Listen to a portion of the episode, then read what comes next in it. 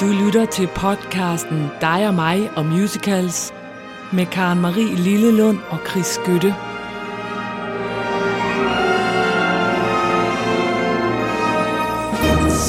Dan. Så sad vi her, ja, det gør vi. helt glade. Og under helt nye... Øh, det blev ikke helt, som vi har lovet, men det kommer vi ind på. Nej, men prøv at høre. Ja. Nogle gange, så kan det godt være noget positivt, at man ikke er sådan en, der holder, hvad man lover. Ja. Så det er det i denne omgang. Vi har overraskelse til jer. Og det er dejligt, vil jeg bare sige, fordi i dag har jeg så... Altså, min mand så på mig, så siger han, nu er sommeren over. Og jeg er ellers sådan en, der tænker, nej, det er den ikke, og jeg er en viking, og jeg sidder ude på altanen. Det gjorde jeg så lige indtil der kom sådan noget slagregn ind i hovedet på mig, og jeg tænkte, det er muligt, at elektro- elektroniske ting skal med ind nu. Men nu må Så du, sommeren er over. du må acceptere, at nu er det efterår. Nu er det faktisk det har du været meget længe om, men den er der nu. Men der er meget glæde sig over. Dels dagens udsendelse, og så jo det pragtfulde, at du skal overraske mig, og jeg er fuldstændig uden pres. Det er Ja. vidunderligt. Og nu siger du med overraskelse. Jeg siger en opvarmning. Jamen, As always. Jamen, kære kan mig. Men det er meget apropos til det, du lige sagde, men nu bliver det gråt, nu bliver det mørkt. Ikke? Så har jeg lige listet nogle ting op. Matador, danske musicals, søndagskylling, dig og mig musical, Melodi Grand Prix, Grinder, lyden af torden og regn. Det er nogle af mine Det er noget af favorit. det, der gør dig glad, ja. Det er nogle Favorite af- things. Det er mine favorite things. Jeg elsker simpelthen, at den går lige fra søndagskylling, som i, i gamle dage hed lørdagskylling, men altså søndagskylling Jamen, det er til søndags- grinder. ja, Du spænder bredt. det er det, jeg gør. Men i min familie er det søndagskylling. Det, det hører man til 413. Jamen, det er også Det er bedre. jo Er det. søndagskylling er også bedre, fordi det er nok hjemmelavet lørdagskylling. Det var det der tavlige noget, man kunne få i en det, det er foliebakke. sandelig ikke tavligt, det jeg Nej. får. Nå, ved du hvad? Jeg synes, det er så længe siden, vi har hørt noget fra Sound of Music. Nej, det er simpelthen ikke sandt. Jo, og det er så trist, at du, du ignorerer den. Du holder den væk fra programmet. så derfor vil jeg, ligesom Mary Poppins, Oh putte God. lidt sukker på skeen, hvis Yes. din medicin er sur. Ja. For nu vil jeg give dig en udgave af My Favorite Things, som jeg faktisk tror, du vil kunne lide. Godt. Ja, Det glæder jeg mig og til. det er fordi, vi skal møde Sine E. Ja. Kender du hende? Det gør jeg. Kæmpe jazzsangerinde. Det er hun, Underlig kvinde. Yes. Øh, som bare, ja, hun ser godt ud, og hun synger skidte hammerne godt. Ja. Så hørte jeg dig tidligere på året, hvor du havde været inde og høre radioens Big Band. Ja. Og du kom og havde havde armene helt op og sagde, Chris, jeg elsker det. Jeg du elsker alle i radioens Big Band. Jeg vil giftes med dem ja. med det samme. Og ved du hvad? Så er det da så heldigt, at jeg har fundet en udgave af My Favorite Things med radioens Big Band Ej. og sine E. Så det er simpelthen tre gode ting. Og er det godt? Og derfor vil jeg meget gerne starte dagen også med noget umf og baf, for det kan du også godt lide. Ja. Så ligesom jeg havde nogle favoritting, så har du også nogle det favoritting. har jeg. Grinder er ikke en af dem. Nej, du er jo, du er jo godt gift. Så jeg synes bare, at den her herlige efterårsdag med regn udenfor, at vi skal starte med My Favorite Things. Er du klar? Ja, helt vildt. Så kommer den her.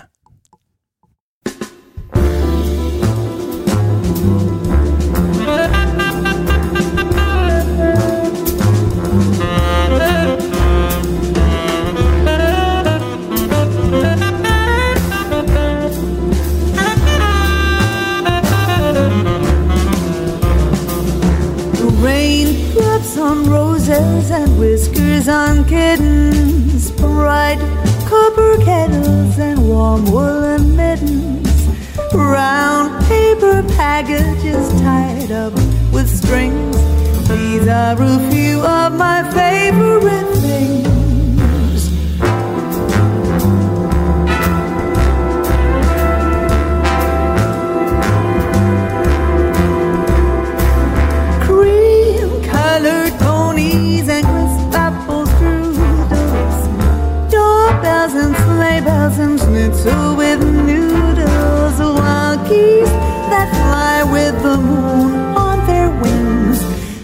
Are a few of my favorite things.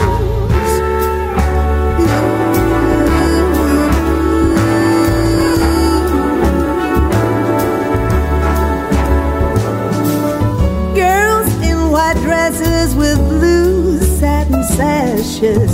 Snowflakes that stay on my nose and eyelashes. Silver white winters that melts into springs. These are a few of my favorite things.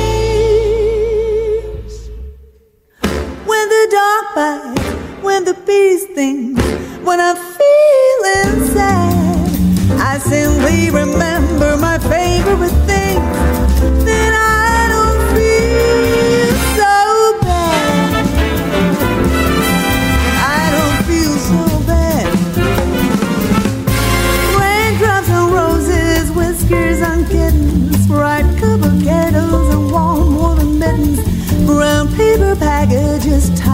Strings. These are a few of my favorite things. Oh, cream colored ponies, crisp apple strudels, doorbells, sleigh bells, sizzle with noodles, geese that fly with the moon on their wings. These are a few of my favorite things. When the dark bites, when the peace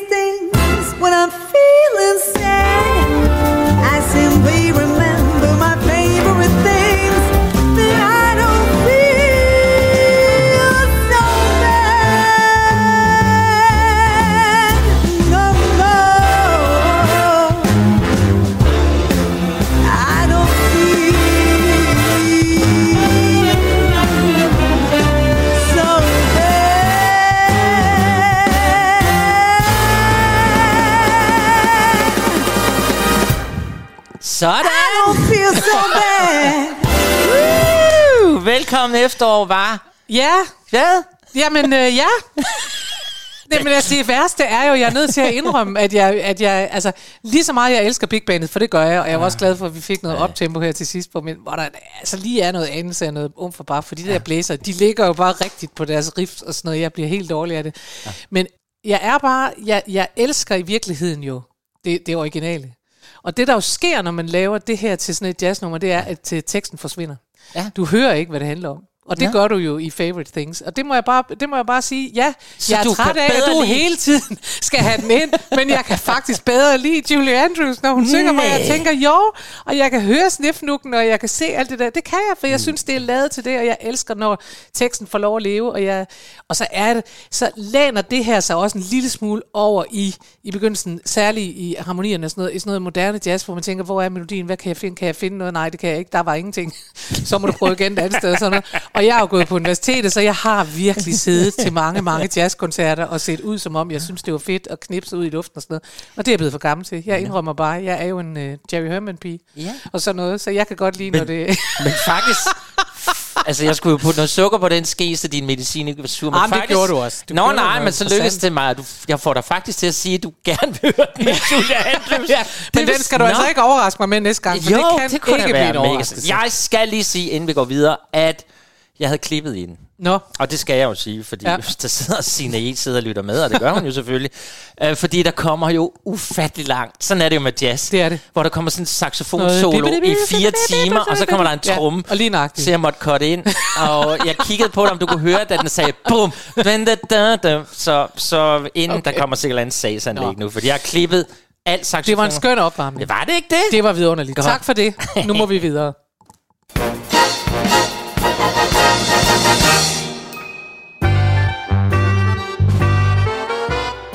Ugens gæst er direktør på Fredericia Musical Teater, Thomas Bay. Han er oprindeligt uddannet på det Danske Musical Akademi i Fredericia og på Mount View Academy of Theatre Arts.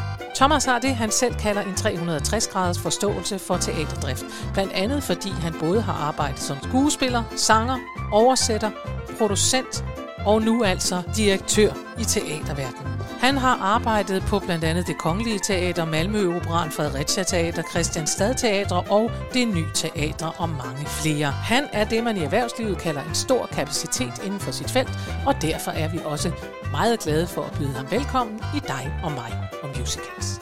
Jeg, han, han kunne spille dig og dig og dig kunne spille Jeg, han kunne tage til Japans land og spille samurai Og når alle på min vej skulle det være Kunne jeg være hula danser fra Hawaii.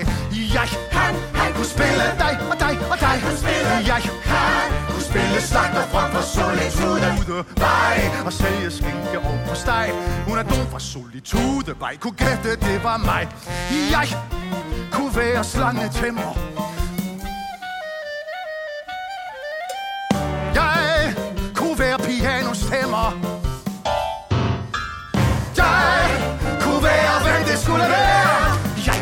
den kunne spille Sar og Svend og Knud og Valdemar Achilles og den store Houdini. Landsbypræst og Paganini Sitting Bull og Martin Luther Skipper på en fiskekutter. Sokrates og Genghis Khan Skurken i en knaldroman Skulle det være, kunne jeg være hver og eneste en af jer? Næste stop, Sorø Langrenn og Mysost. Nej, men dit der var der vist nok ikke nogen nordmand. Skulle være, kunne jeg være hver eneste en. Han kunne spille, han kunne spille, da, da, da. Og nu Ja. ja. er vi så nået til at byde velkommen til Thomas Bay. Vi har simpelthen fået en gæst. Ja. Hvad tror I? Altså, vi havde jo lovet jer, at vi i dag skulle tale om kys. Ja. Jeg er ikke sikker på, at vi får lov at kysse med Thomas Bay. Det skal jo vise sig. Men han er vist godt gift og alt muligt, så der er der ikke noget at hente der. For mit vedkommende, der er ikke noget grinder med ham. Men Så det er utroligt, at vi skal have det ind hver eneste gang, Thomas. Det må du undskylde. Vi vil gerne byde dig rigtig hjertelig Ja, velkommen, i velkommen. vores øh, podcast. Vi har Ja. virkelig glædet os til, at du skulle Ja. komme, og vi er på toppen over, at du gad at tage helt til København. Ja, men det er mig, der takker. Og sikken velkomst. ja, ja. Og så det vidunderligt dejlige musik, vi lagde ud med her fra Charles Tante. For det er jo det, det hele handler om. Ja. Vi to tog jo til Fredericia. Ja, Vi kørte i bil. Ja. Vi havde en skøn tur derop. Ja. Der var meget trafik. Ja. Og så kom vi på Fredericia Teater. Og så ja. ser vi den her vidunderlige, pragtfulde og kære venner, helt nye danske musical. Altså, jamen jeg græder. Ja. Ja. Altså tænk så, der er nogen, der gider at lave noget nyt dansk og musical. kan jeg sige som det første, fordi i sidste udsendelse, der talte vi jo om øh, Sebastians Nattergalen, og hvor meget den mindede om, og de spillede guldterning, la la la la la. Mobning. Og der, og der vil jeg bare sige, at det var vidunderligt dejligt, at Charles Tante øh, ikke mindede ret meget om de spillede guldterning og gammeldags folkemusik. det var virkelig, virkelig lækker musicalmusik, så det var rigtig skønt. Ja, og det sjove var, at vi, kunne, vi var der til forpremieren. Og vi kunne ikke få et program, fordi det var simpelthen ikke tørt endnu i trykken. Nej. Men til gengæld fik vi en teaters direktør med hjem. Ja. Og det er derfor, vi har altså ryddet alle sendeflader i dag. Vi har simpelthen breaking news. Vi har taget Vi har direktøren. taget Thomas med. Ja, velkommen. Thomas, hvor længe er det, du har været direktør på Fredericia nu? Det er siden 1. december sidste år. Ja. Så hvad, det ved jeg ikke. Er er det ni måneder? Eller sådan noget? Ja, det er sådan i den retning. Og har du fundet dine ben, eller havde du allerede det for længe siden, synes du? Åh, det ved jeg. Gør man nogensinde det? Ej. Det, det, det, det ved jeg ikke, om man gør. Jeg synes, det går godt. Det er godt. Men vi, har, vi har jo haft øh, det er jo virkelig, vi har jo givet den rigtig gas. Altså, eller jeg har i hvert fald løbet utrolig stærkt. For, Ja. ja. Men, øh, men øh, fordelen ved det er jo, at der jo også er sket rigtig mange spændende ting. Ja. Ja. Vi har en ny musical, vi har et nyt samarbejde, der kommer op at stå med, med øh, det her firma, der hedder Hard Creations. Så Altså det kan vi godt, lad os bare starte der, for det er jo næsten, altså man kan sige, at uh, tit er musical jo også et slags, det er sådan et eventyr at komme ind i, og man tænker, man går lidt, øh, hvad hedder sådan noget, virkelighedsflugt. Og da jeg læste, at nu er der så en milliardær, dem har vi ikke så mange af herhjemme, men Nej. vi har en, og ham har du fanget. Og man så må sige, eller også har han fanget dig. Altså jeg var sådan tænkt, det er da simpelthen som et eventyr. Først så er der en øh, konkurs, så rejser man øh, teateret igen, og det får støtte fra kommunen og sådan noget. Ikke? Mm. Og så kommer du ind som direktør, og nu har så Anders Østergaard, er det ikke det, han hedder? Jo. Som er, er øh, hvad skal man sige, den økonomiske bagmand bag det, der hedder Aha Creation. Ja, Eller, han ja, det kalder man det Ja, det er ham. Ja. Ja. Så har de en kunstnerisk leder, der hedder Martin Skriver. Ja, er som oprindeligt er også uddannet på, på øh, Så er teater. med. Ja. Ja.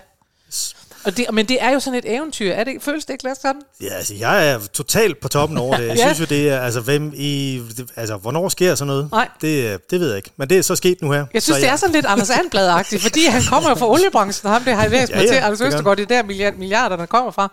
Så det er sådan lidt, det føles sådan lidt Anders And, så kommer den store olie.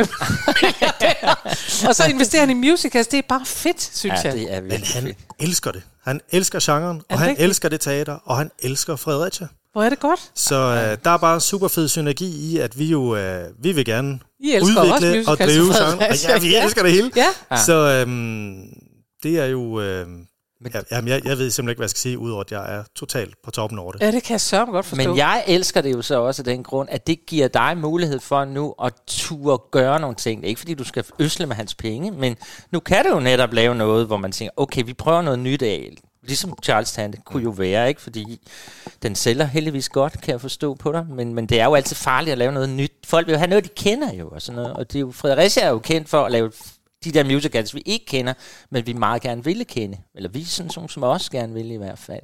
Så Ja, du er altså, heldig. det Du er er blevet heldig kendt for det der store Disney-samarbejde. Ja, og jeg var jo, øh, kan man sige, sådan en person, der er vi nemlig lidt forskellige, fordi jeg er, mere, jeg er øh, personligt mere begejstret for, for for eksempel IKEA Musical. Jeg elskede det, vi var også det. Altså hold nu op.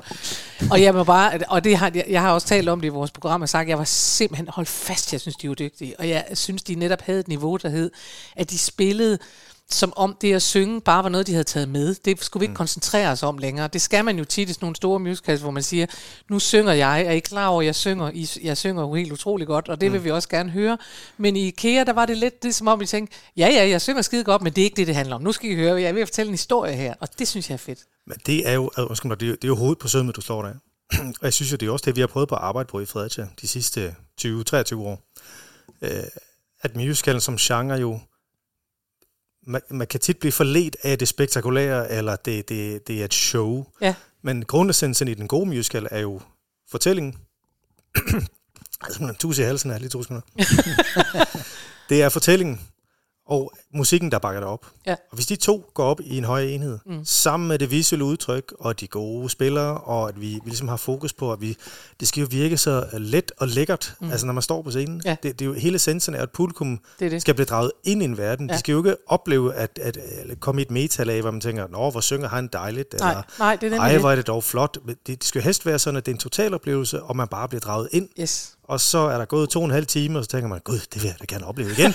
Hvornår ja. spiller de næste gang? Ja, ja, men det er rigtigt. Ja. Og så også det, og det, at, at det, er jo, det er jo et ungt team, I har op på Fredericia Teater, og det er jo ikke alle sammen nogen, der er sådan er kendte. Og det er faktisk også rart at se forestillingen, hvor dem, du ser på scenen, altså endnu ikke er så kendte, så man far får historien. Altså de der unge mænd, du havde med der i Charles Tante, jeg kender dem ikke specielt godt, men jeg synes, de var skide gode. Og man bliver bare sådan, nej, hvem er det? Og nej, hvor fedt. Og man kan gå med ind i handen. Man sidder ikke og tænker, det er jo Kurt Ravn, og det der, det er Stig Rossen. det kan også godt være, de kommer, det ved jeg ikke. Men det, det, det tænker jeg i hvert fald. Jeg, jeg har et spørgsmål, fordi øh, Charles Tante er jo en gammel dansk film i virkeligheden. Jeg er godt klar over, at den er et, stykke før det, men den er en, en, en øh, kendt i Danmark som en film med Dirk Passer. Ja. Øh, fra en noget anden tid, og derfor har I også ændret lidt på kvinderollerne, så kvinderne ikke er sådan nogle sådan noget hallo dumme i låget, nogen, Yes. ikke, som bare gerne vil giftes. Men hvordan fandt valget, faldt valget på den? Ja, det er jo så sket før min tid. Ja. Så den øh, bliver svær at svare på. Ja, okay. Jeg ved, at øh, forfatterne er gået meget op i, øh, at de, de, de øh, Mads Ebelø og, og, og Nikolaj, og jeg tror også, øh, de har talt med Bjørk Gamst øh, på det tidspunkt, der var konstitueret Ja. øh, på teateret. De, øh, de gik med en idé om, kunne det her ikke egne sig godt som en musical? Fordi de, de sådan blev ved med at tale om, når vi tænker på den her film, så er det som om, så husker man sangene fra filmen, og så viser det sig, at der er ingen sang med i filmen.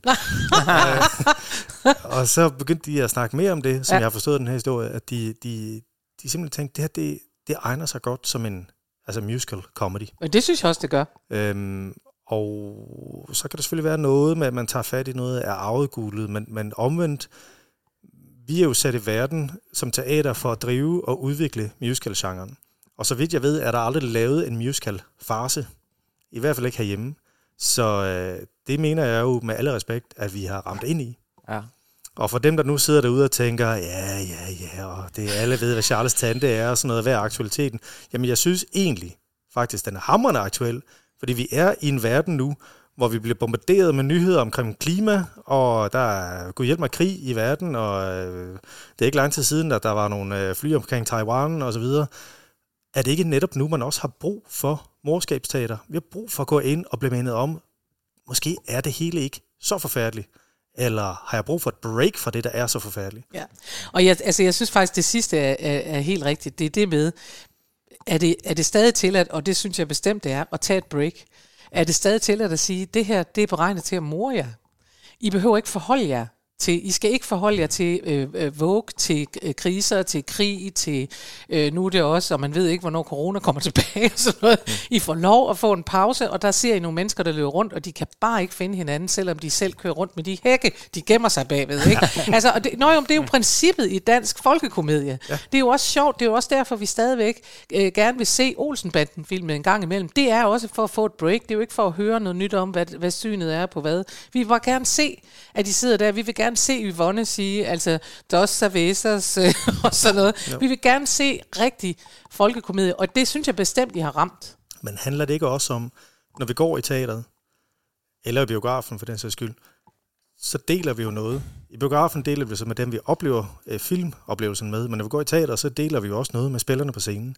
Det er jo det her øjeblikkets kunst, og der synes jeg egentlig, altså igen, musical comedy, eller folkekomedie, eller hvad for en genre man nu er i, hvis man går ind og har det sjovt, og griner, og morer sig, og har det øjeblik sammen med sin sidekammerat og dem på scenen, og går ud derfra og føler sig opløftet og glad. Det er vel lige så valid en følelse at gå ud af teater med, som hvis man er blevet øh, rykket væsentligt i sin kunstneriske forståelse af, af, sig selv eller, eller et aktuelt emne. Altså, jeg, Jo, jeg, jamen, altså, du prædiker er til koret. Jeg lever jo af at, at tale om humor, når jeg ikke sidder og laver podcast. Så Men- jeg, jeg kan være helt enig med dig. Men det er ikke altid, at vi prædiker til, øh, hvad hedder det, anmelderne, fordi de kan jo godt finde på at sige, hvorfor, hvorfor kom der ikke noget ind, noget aktuelt ind? Altså nu har jeg set jeres anmeldelse, det ser jo meget godt ud. Altså, Altså, ligger jeg- på noget 5-6 Ja, stjerner. nu. jeg, jeg, jeg er vældig glad. Altså, det, det bliver taget virkelig godt imod. Ja, ja. Øhm, både af anmelderen, men frem for alt også af publikum. Og ja. det er jo også, øh, det er jo altså for og med publikum, vi, vi, vi laver den her genre. Mm. Den, er jo, den er jo så fantastisk, for den er så bred. Ja. Og det gør jo, at man også kan, kan ramme det med noget. Og nu, nu nævnte du det kort, men det her med i, i Charles Tante, ja, kvinderne i filmen, det er lidt bedaget, og det er ikke sådan tids... Øh, øh, det er ikke så godt i samtiden, men det har vi jo så netop prøvet på at skrue på, for at sige, jamen, det gamle syn, det, det, det skal vi sådan, det skal træde i baggrunden. Det, det er bare ikke ens med, at der ikke er kvalitet i det gamle materiale. Nej, nej. Men det er jo i hvert fald utrolig vogue, at mænd går i kjoler. Det gør de jo stort set i alle nye musicals i London og New York lige nu, så Ja. I, I har også en i kjole. Men de gør det, men altså forskellen til London og New York er, at de gør det ikke for sjov derovre, der er det for Nå. alvor. Men det, men, men det der er med, med, med det her, det er, ja, I har skruet på det, og så alligevel ikke så meget, som man bliver træt af det. I har jo bare lavet kvinderne til nogen, der også øh, laver ballade. Ja, som og det øvrigt- kan jeg enormt godt mennesker. lide. Ja, netop. Altså, fordi de netop tænker, nej, de kan ikke snyde os, nu snyder vi også dem, og sådan noget. Så de, de spiller med, så det er ikke sådan nogen, der... der øh, Altså, det er ikke blevet sådan nogle kvinder, der siger, at vi har rettigheder, og vi vil også. Og det, jeg kan enormt godt lide, jeg kan også enormt godt lide, at sproget er holdt der, hvor det er. Mm. At det ikke er lavet sådan helt moderne. Der, der er virkelig mange gammeldags ting ind i sproget. Det kan jeg, elsker jeg. Og det er der født også i musikken. Altså, jeg sad og hørte nogle ting, og det mener jeg også, du har sagt, der, der Altså, man kunne høre sådan noget lige pludselig i musikken, da da da bum, ja, da, da, da. Der var sådan nogle referencer, som kom sådan en gang imellem, hvor jeg tænkte, hov, hvad er det? Er det noget bevidst, at de har siddet og leget med, eller er det bare, fordi de er kommet til at stjæle noget? Nej, nej, jeg tror ikke, jeg har ikke oplevet, ikke, at de har stjålet noget. Jeg tror, at man skal tænke på den De her vil gerne. forestilling, at de vil gerne skrive noget, der er moderne, men som kipper med hatten til det gamle. Altså, Ja. ja. som er en prestige af noget af det gamle. Ja. Og vi samtidig kigger på, altså filmen er lavet i 59, mm. så det er ligesom The Golden Age af The Great American Songbook, og ligesom den stil der. Så det er klart, at der er referencer derhen. Men stykket foregår så i 1909, så hvis man lytter til det nummer, der hedder Venner for eksempel, det er, det er et ragtime-nummer, som jo er den mest fremtrædende, øh, eller sådan yes. fremtrædende musikstil i USA på det tidspunkt. Selvfølgelig. Øhm, der er noget samba med i slutningen af første akt. Altså det, jeg, tror, jeg tror, det, man, er- øh, det forfatteren er gået ind i, og, og, øh, og vi ligesom har haft fokus på, det er at sige, vi skal skrive en hammerende god musical. Mm. Men vi skal selvfølgelig ikke glemme forlægget. Og vi er nødt til at kigge i, hvad for en tid er filmen lavet i, og hvornår udspiller sig, og hvordan får vi strikket de her mange, mange, mange diversificerede punkter sammen til et produkt, mm. der er homogent, som både giver dem, der kender filmen og køber billetten, fordi de måske vil opleve nostalgi, Ja. samtidig med dem, der slet ikke kender filmen, kan se forestillingen i sin egen ret og stadig få en fed oplevelse. Og det er jo den manøvre, vi har været ude i. Øhm, Det, altså, og det synes jeg jo er lykkedes, men, Men det jeg er jo synes jeg, en af nej, men det synes jeg bestemt også lykkedes. Og jeg, jeg vil sige, at jeg øh, anden akt øh, åbner med, at øh, tjeneren, øh, Kim Brandt, som jo taler et vidunderligt sådan noget sydsjællandsk, som også er jo en reference til enormt mange gamle danske film, det ved man, hvis man har set, der er næsten altid en, der taler på ja. den der måde. Og det, og det gør han, og det er skønt. Men, og, og det bliver så, det, det bliver for langt at forklare, men der er sådan en samba, der kommer ind, for de har åbenbart, de har jo startet en fest, da vi gik ud til første akt, der var der en fest i gang, hvor de dansede samba alle sammen. Og, og den kører videre ind i anden akt, og det er sådan noget, jeg bare elsker at man netop tænker, at så står han og synger sådan noget, vi vil kende fra virkelig gamle danske film, sådan noget, himlen er blå og solen står op, jeg elsker morgen, morgener, fordi så står solen op, og himlen er blå, og så kommer der hele tiden sådan nogen, Og der altså- tænkte jeg, for jeg synes, det var genialt at slutte, og det ved jeg slet ikke, om de har tænkt på, men de slutter jo første akt af med den der samba, du taler om, hvor de så også ender med at gå sådan på række, og det er jo lige præcis sådan, at møde mig på Cassiopeia slutter jo med go gå ud og gå en tur, så jeg sad og tænkte, hold da kæft, hvor er det genialt, at der er sådan alle mulige små henvisninger til den gamle filmskat-historie.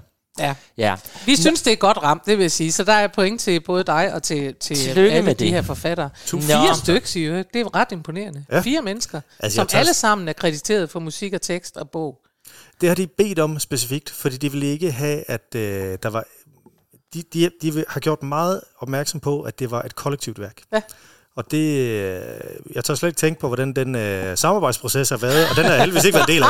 Ja, jeg havde Men, øh, men, øh, men omvendt, øh, det er også befriende på en måde. Ja. Altså, fordi man siger, at der, de, der er ikke en, der vil tage æren for, for det ene eller andet. Det, er her, meget de, cool. de siger, at vi, vi står på mål for det her sammen, fordi vi har skabt det sammen, og alle har haft en del i det. Det synes jeg er meget. og kodaen. så er det fantastisk. Godt. Men vi skal have noget musik. Ja. Det, er jo, det er jo lidt musikprogram, det her. Og nu skal vi også tale lidt om dig. Ja, det er da dig, vi skal tale om. Nemlig.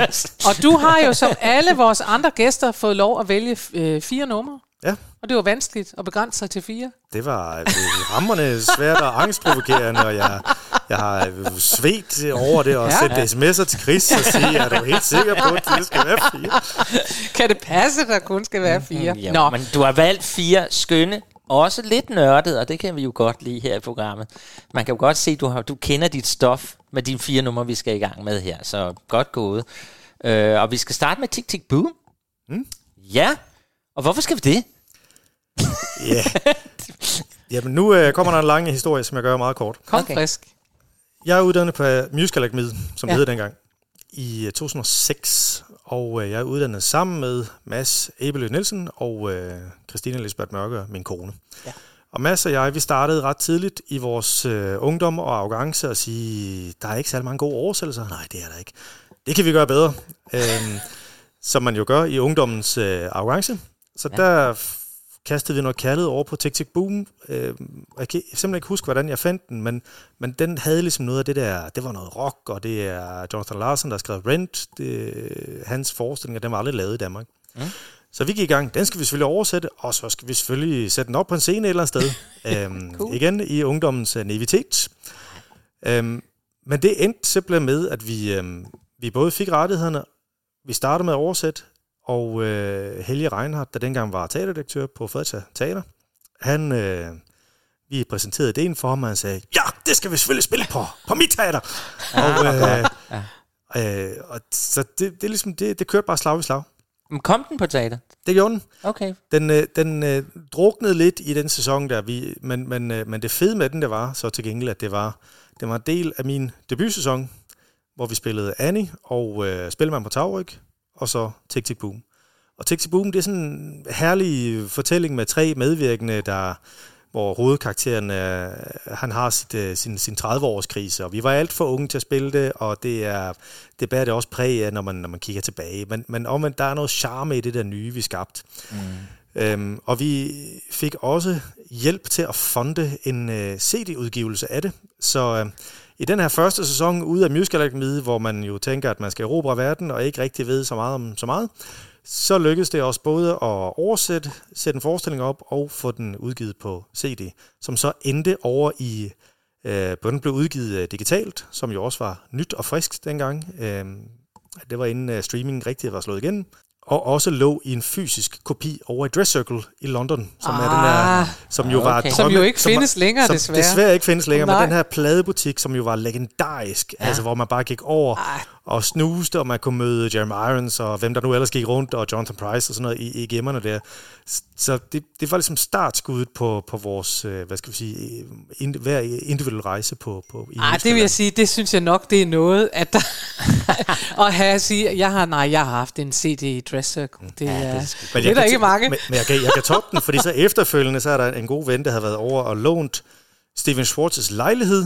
Hvordan det lykkedes, det ved jeg ikke. Men han havde så set den CD ligge Nej. i Steven Schwartz, altså på hans reol eller et eller andet. Og der var lykken simpelthen. Ej. Tænkte jeg, hold op. Nu, Ah, men prøv at høre, vi er helt vildt imponeret. Ja. Og jeg vil altså jeg kan godt forstå, at I bliver berørt af Tik Tik Boom, som jo egentlig foregår i min ungdom. Sådan en har der været. Jeg er jo lidt ældre end dig, jo.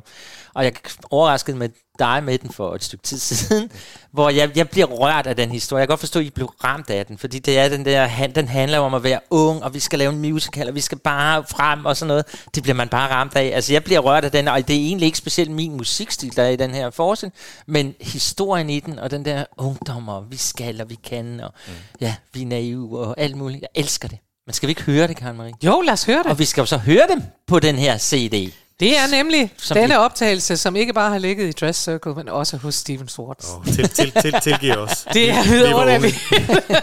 Men er det lige, at du synger? Mads Ebelø Nielsen, han, øh, Han synger mest. synger. Ja. Han er lead. Han er lige. Og øh, Øh, Christine Elisabeth Mørker, hun har en lille noget kor bagved. Ja. Øh, men er jo lige på nogle andre numre på CD'en, og, øh, og så er jeg med. Vi er, simpelthen- der er kun tre medvirkende i denne forestilling, og et rockband. Og så skal jeg høre dig, inden den trykker. Jamen, jeg bliver ved. Mm. Du er så spændende. Uh, der er noget klaver. Ja. Er det dig? Nej. Fordi du er jo en fantastisk pianist, det kan vi komme ind på senere. Uh, Det er desværre ikke mig. det er ikke dig. Det, øhm, det, øh, Martin Konge var, skulle have været kapelmester, men han blev desværre syg, så, så det endte med, at det var faktisk vores studioteknikere, der indspillede. Det, det er også sådan en uh, sjov anekdote. Så, øh, og, og, og for den rigtig opmærksomme lytter, så øh, eftersom jeg nu øh, har øh, våget mig ud her på slap line, og spiller noget, som jeg måske ikke øh, tør at spille for folk mere, så er der simpelthen et enkelt sted, hvor, øh, hvor jeg skulle have sunget en, en anden tone, end den jeg gør. Nå. Men øh, i, i stressen i studiet simpelthen kommer til at synge unisont sammen med, med Mads der, og øh, det har pinet mig og pladet mig siden. Fordi det er det ene fede moment hele 3090, som det her nummer hedder på engelsk, som, som ikke er der. Der er heldigvis ikke nogen, der har slået mig i hovedet øh, ud over mig selv bagefter, men øh, det er jo sådan, Så, det det, der sker. så kære lytter, hvis I kan finde et sted, hvor den tone, ikke, der ikke skulle være, der kommer, så kan I vinde en flaske champagne. I skal bare skrive ind på vores hjemmeside. Find den dårlige tone. Og lad os så høre Tik, tik, boom. Tik Tik Boom. Værsgo. Kommer her.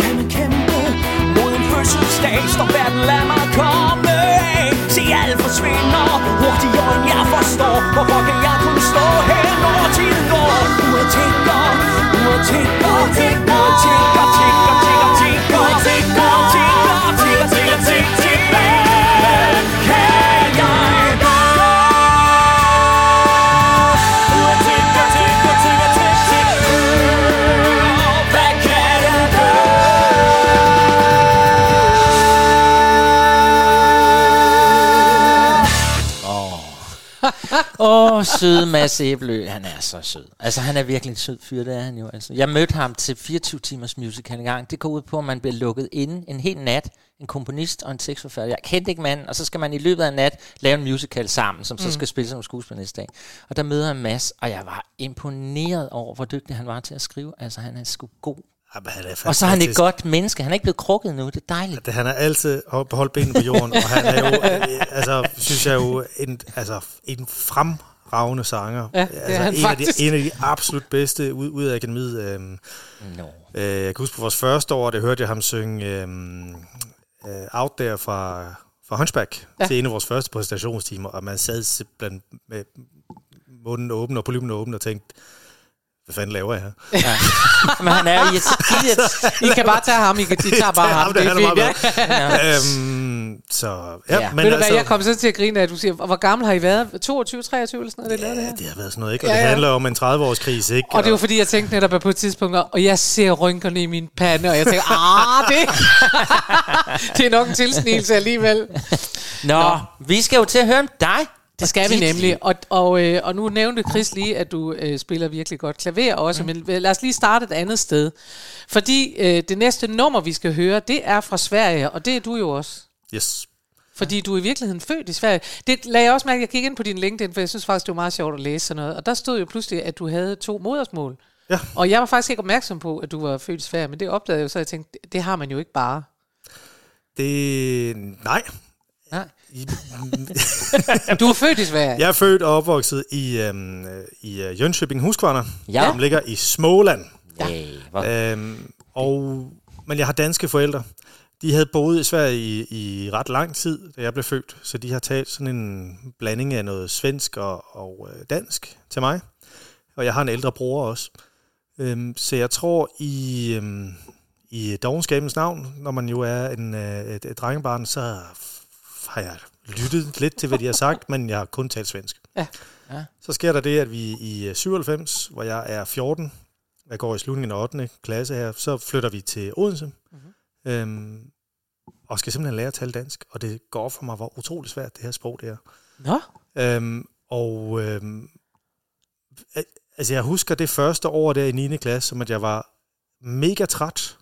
Jeg kunne ikke finde ud af, om folk grinede af mig eller med mig, nej. fordi der var kulturelle forskelle i humoren. Ej, nu vil jeg Og så, og så, ja, men jeg skal lige gøre den færdig. Ja, ja. Og så, og så, og så husker jeg, at jeg havde simpelthen træningsværk i min tunge og min mund, fordi Ja, er vokaler og konsonanter, de, de, altså, de sidder jo 180 grader væk fra, fra hvad det gør på svensk. Ja. Så det, det tog lidt tid. Ja. Men, øhm, men øh, nøglen til det øh, var egentlig ikke så meget at lære sproget at tale. Det var, øhm, det var simpelthen at finde ud af, at øh, folk må gerne grine af mig, når jeg siger noget, der lyder åndssvagt, fordi ja. jeg har jo lyttet totalt åndssvagt, når jeg har prøvet at tale dansk med ja. Tung svensk accent Ja. og, og forkert ordstilling. Og så tænkte jeg, ved du hvad, det er okay, man må gerne grine af mig, men kun én gang. Fordi hvis de gør det to gange, så har jeg jo ikke, øh, så har jeg jo ikke gjort noget for at forbedre mig. Ja. Og det bliver sådan en, en, en, øh, en god måde at hvad skal jeg sige, optimere processen og lære at tale hurtigere, faktisk. Men nu vil jeg også sige, hvis du havner over på Fyn over ved mig, der det ved jeg jo ikke rigtigt, om det er dans, de har talt til. De har bare sådan, hvad er det for noget, det er der? Han kommer og siger sådan noget omvendt ordstilling. Det, jeg fatter ikke en ski, har vi jo Nej, sagt. men det er jo så, fordi det der jo er svært at komme. Jeg har en, en, en god veninde, som er svensk, og som mm. bor her. Du kan næsten heller ikke høre det på hende. Nej. Og det er øh, noget af det, der er sværest for øh, udlændinge i det hele taget, det er jo at komme af med det stød.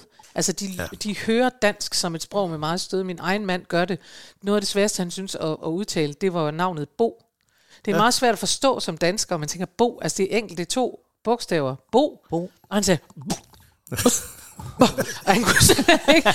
Og, og der gik det op for mig, jeg tænker, det lyder sådan, at man kan jo også høre det, når man hører kronprinsessen og andre mm. som taler, som har det der, at de lægger det ekstra stød ind mm. i sproget, hvor de siger, det er godt at være et eller andet. Og det kan du også engang man høre på svensker, og det kan man ikke høre på dig. Og det kan man så heller ikke høre. Jeg vil sige, hvis jeg er træt, eller jeg er lidt øh, nervøs, eller jeg har drukket noget alkohol, og det er ikke en opfordring til at drikke alkohol, så øh, kan man godt høre, at jeg ikke er øh, ærkedansker. Er det rigtigt? Ja, det kan man godt. Nej, Men så er der jo også den danske humor, som jo er lidt hårdere end den svenske. Ja. Det skulle du vel også vente dig til. Vi er så ironiske og så hårde hele tiden. Det med Og Sverige tænk, er jeg f- kunne ikke høre, hvad du sagde. Jeg Nå, tænkte, den den danske svensk- hymne. Jeg tænkte, hvad er det for en? Humor. Nå, humor. humor. Jeg Nej, kan... men, men det er jo fordi, siger så øh, humoreksperten her, Ja. ja. det er jo fordi svenskerne ikke rigtig har.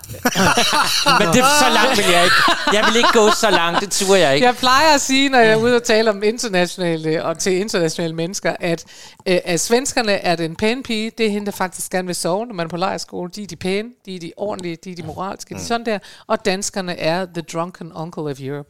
Så det er jo en anden humor, der er i Danmark. Det er meget mere sådan noget, vil du have den en gang til, og, lululululu, og, og og det er meget sjovt, at danskerne godt vil være med til, de indrømmer, de svenskerne har lidt sværere ved det, når man siger til dem, I er lidt pænere. Nej, det synes de bestemt ikke, de er. De synes, Nej. de er sjove. Nå, Men jeg tror egentlig, jeg oplevede det faktisk, altså i starten, jeg tænkte sådan meget over det, da det, det gik op for mig, okay, det, det, det, vi, er, vi er alle sammen venner, og det er godt, det er bare det er kulturforskel. Ja. ikke? Det er som om, at den danske ironi måske læner sig mere op af den svenske sarkasme, for den danske ironi oplever tit, at den er meget personbordet, mm. eller netop det der... Ja, ja.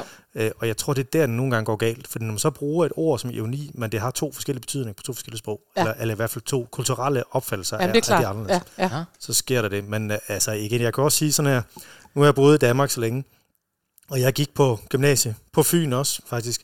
ja, det Øhm, at jeg føler mig mere dansk nu end svensk, øh, vil jeg nok øh, kærligt indrømme. Og når jeg møder min bror, der jo ikke flyttede med til Danmark, fordi Nå. han på det tidspunkt, han er seks år ældre end jeg er, når vi møder hinanden nu, altså, så er det jo også drilleri, fordi øh, han siger, at du er simpelthen så dårlig til at tale øh, svensk. det er så og, godt. og din humor er ligesom... Du, Din er- du, humor, hvad er der sket med din humor? vi- Det er helt uh, off. vi, har, vi har bevæget os væk fra hinanden. Altså, ikke, ikke ud fra det kærlige bånd, men Nej, der er bare, det, det er sjovt at se, hvad, hvad, hvor meget miljø så former en hen ad Det er, det er også interessant, at to lande, der ligger så uendeligt tæt på hinanden, og hvor vi faktisk godt kan forstå hinandens sprog, at vi er så forskellige, at der Ja. er en kulturforskel, for det er du fuldstændig ret i. Nå. Ja. Men nu er du, du er kommet til Danmark, og du er kommet til Fyn, Ja. og så... Det var breaking news for mig, at du simpelthen været på Fyn. Nordfyn, du er ude at feste i weekenden på Ibs Garage i Otterup. Nej, Det var- er det fantastisk. Tænk, at vi har et diskotek, der hedder Ibs Garage. Jamen, Jeg tror desværre det er det eksisterer. derfor, jeg synes, du var så sympatisk, da jeg mødte dig jo. Nå, men stanna Christina, for du var Nej, nej, nej, nej. Øh, jeg vil gerne vide, at du er 15 år, og så kommer du over. Jeg vil gerne vide, fordi jeg har kunne læse mig til jo, at du siger, at musik har altid betydet noget, men hvornår mm. blev det musical? Oh, ja, nu kommer den. Ja. Det er mit uh, pinlige øjeblik, men jeg owner den. Kom med det. Min mor elskede musical. Ja. Min far også, tror jeg. Øhm, og de, spillede, de havde nogle LP-plader. Vi havde nogle af de der klassikere, ikke? Øh, Chess og Evita og uh, Jesus i den der dejlige, dengang man lavede konceptplader i 70'erne. Ja, skønne. Alt det der fede, og Phantom. Og den første forestilling, jeg oplevede, det var Phantom i Stockholm, øh, som jo kørte i fire eller fem år. Det var en, en super fed oplevelse. Efterfølgende så var det med Saigon i London, og første gang, og det var så med mine forældre, og jeg synes simpelthen, det var kedeligt og langt, og de havde så stort vibrato, og det var jo nærmest bare opera. Spole to år frem i tiden, ja. to eller tre år, hvor vi er på studietur med min 9. klasse fra Odense, tager ind og ser med Saigon, med, jeg tror faktisk, det var Peter Jørbak, der var med dengang. Mm.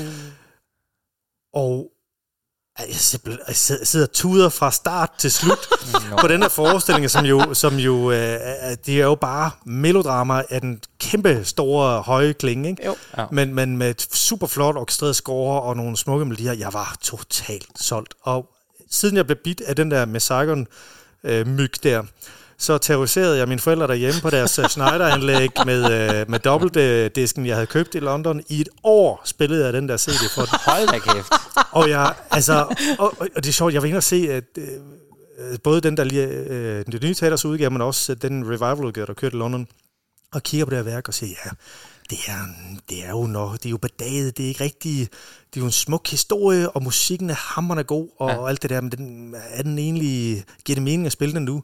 Jeg er bare nødt til at sige, fordi det er det ene værk, der, der simpelthen ramte mig lige i den teenage-hjertekuglen, og jeg kunne ikke slippe det. Jeg, jeg, jeg, har, jeg, er total, jeg har en bias, så, så hver gang man spiller noget, og jeg, det var så svært for mig ikke at vælge et nummer fra Messiah, kan man tænke, ej, det er sgu for kedeligt, det vil jeg taget noget andet her.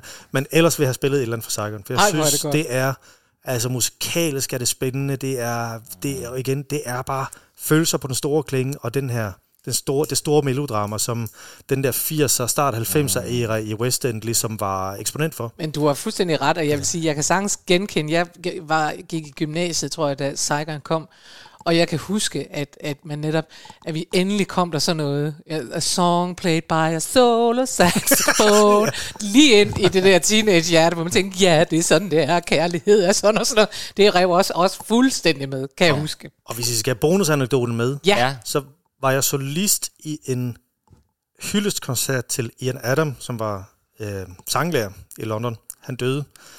Øh, og året efter var der sådan en øh, koncert, som blev instrueret af Gillian Lynn, den originale koreograf af Cats og Phantom. Ja. Og øh, der var der mange af de gamle venner, blandt andet Jeremy Irons, Elaine Page og Weird Moss Jonathan Price. Og jeg var simpelthen ved at tisse i bukserne af skræk, fordi den her mand, han var det her store KFA, og ja. øh, han- han er bare, jeg kan simpelthen sige, han er, det var et kæmpe stort øjeblik, og han er bare, må man bande på den her podcast? Ja. Fucking fed Ja. til hans job. Ja. Til, altså det, det, var, det var helt unikt. Hvor er det fantastisk. Og, øh, Andrew Lloyd Webber og hans bror kom og spillede et nummer også, og det, var, det, er- det er Og, simpelthen... og du var også med. og jeg var solist og sang et nummer af John Bocchino, der hedder Grateful. Som, Men prøv og jeg tænkte sådan, hvad laver jeg dog her? Jamen, Men, øh, hvad er det, det var hvordan var Jamen altså, det er jo dig, der lavede den der CD til Dress Circle, så det var jo ikke så mærkeligt. De tænkte, ham skal vi da have med. Det Det var, Men det var- var måske før i virkeligheden, Det eller efter, eller hvordan? var, ja, det var faktisk lige efter Tick Tick Boom, øhm, fordi jeg tog en master i, i, på Mount View, en, en skole over i London. Ja.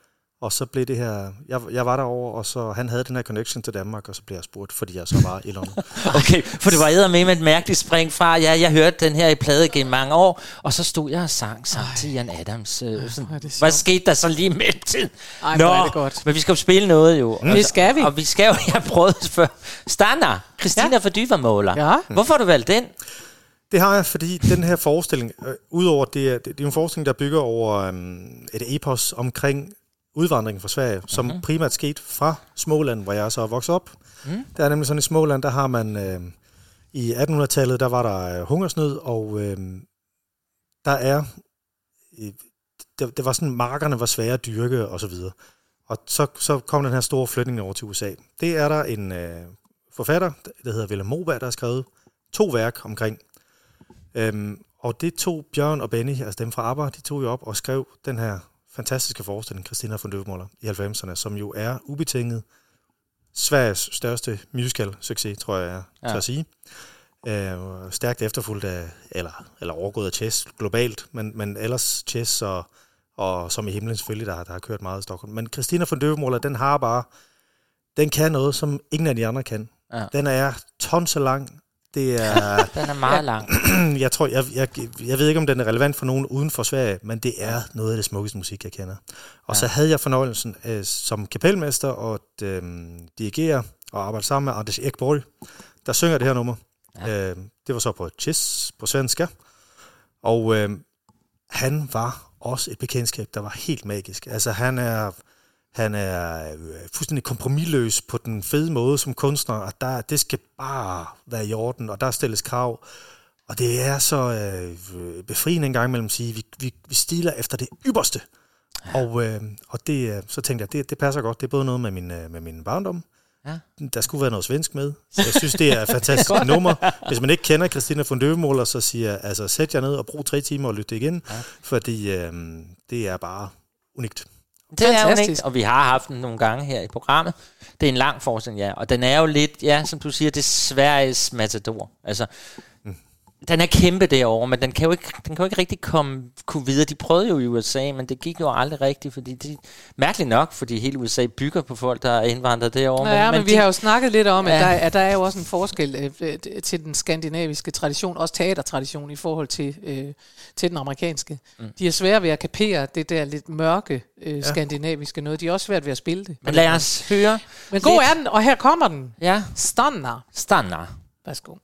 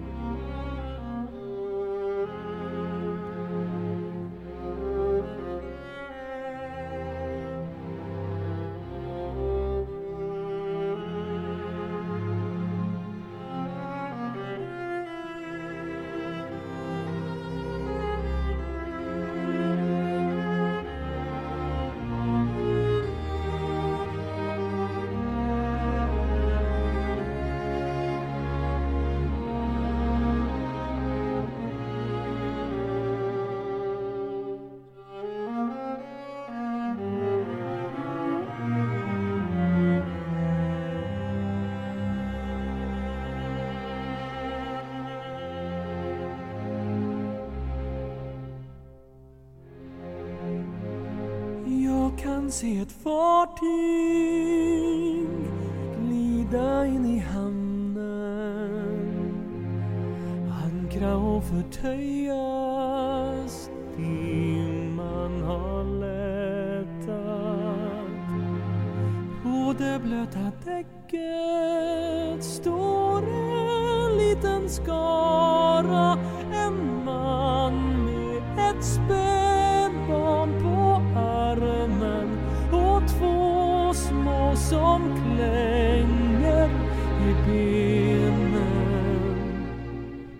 Kan se hur livet skulle bli utan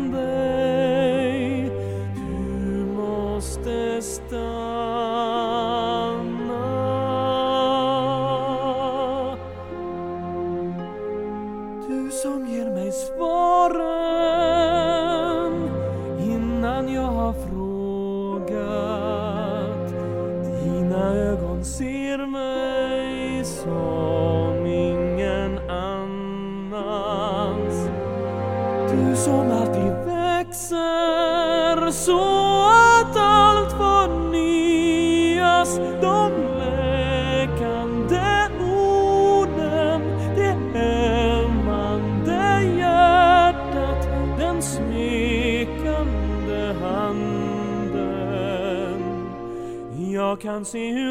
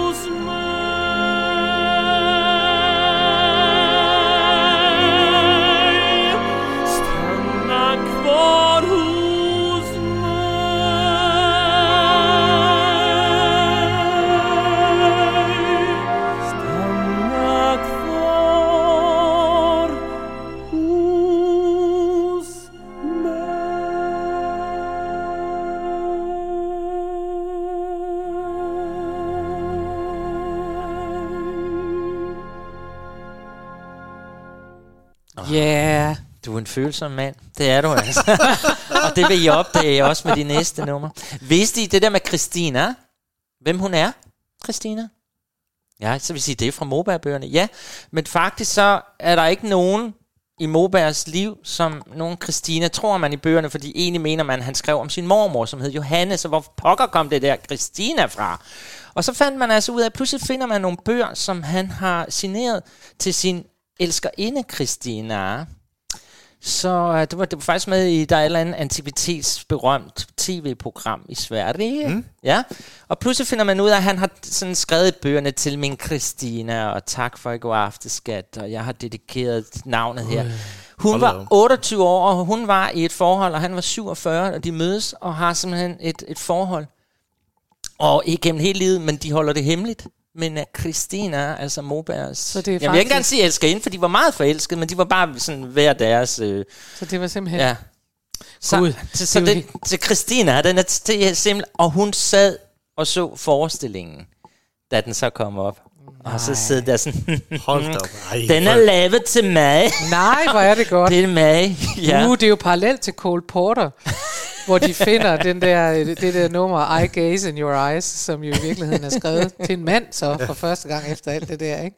Og som jeg i øvrigt, da jeg, jeg i sin tid var på øh, nogle masterclasses med Ian Adam, mm. der synes han, at det var noget af det allerbedste, det var, når det der nummer skulle synges, så er der jo I, I gaze and gaze and gaze, og han var jo kamphomo, og han elskede at synge There'll be gaze and gaze and gaze. Han Han gav den fuld gas på homoklingen der. Det var, øh, han var skøn. Ja. Jeg mener også, var det ikke også hans partner, der indspillede den på... Øhm, der er en gammel serie, der hedder A Swell Party. Jo, Uh, Martin det ham. Smith. Ja. Og det, er- det, er jo altså, det er et fantastisk nummer. ja. Det er utrolig smuk, smuk, smuk Det er et meget, ballade, meget smuk som, som ballade. aldrig bliver Ja. sunget mere. Martin Smith var faktisk med på en af de der, han var øh, pianist Han på var også et af de pianist, der. Ja. Ja, det var meget rørende, og han døde jo desværre alt for tidligt.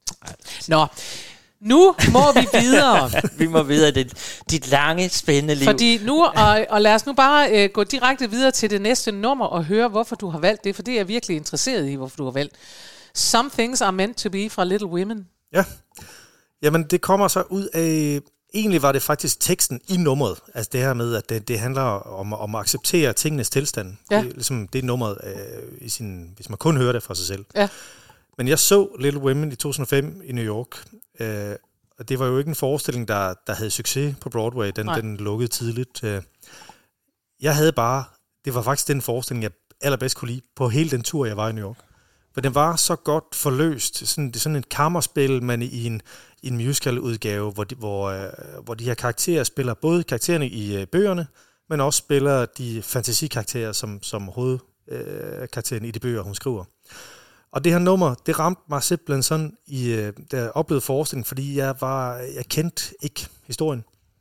Og så kommer det her smukke nummer, hvor de er nede på stranden, og de flyver med, med, med drager, øh, de her to søstre, og synger en smuk, smuk kærlighedsballade til hinanden, om, om venskab og, og livets, øh, hvad der er konstant, og, og hvad man ligesom skal acceptere netop. Det næste, der spol frem til senere bagefter, så, så er hun sgu død. Nej, altså, så hun død, den ene søster der, og, Ja, og, hun- og man fornemmer det ligesom i slutningen af det her nummer, hvor hun siger, hvor, hvor de har haft den her lange sekvens, hvor de synger til den, og så siger hun, altså, let me go now. Og jeg, jeg, kan, jeg, jeg, kan ikke tale, jeg kan ikke tale om det, uden at blive rørt, og det er, og jeg ved ikke, hvorfor lige den her, den rammer mig så hårdt, men den, det gør den. Og det Ja. gør det stadig, når jeg hører nummeret. Der er bare et eller andet i den her, for den, jeg tror, den taler ind i noget evigtgyldigt af, vi kan ikke stoppe livet eller tidens gang, og vi kan absolut ikke ignorere, at livet har en slutdato. Og jeg er træt af, at døden er blevet et tabu, fordi det er jo det eneste absolute, vi har i vores liv. Ja. Og det her nummer, synes jeg egentlig meget fint rammer det ind, at livet er noget, vi skal hylde, og det er noget, vi skal fejre. Og vi skal netop fejre det, fordi der er en slutdato på det.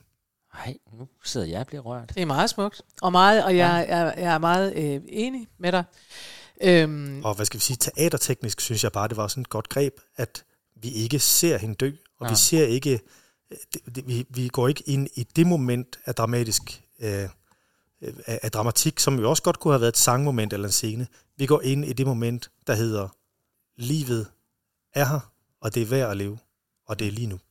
Og vel også for, for den efterladte at sige, some things are meant to be. Ja.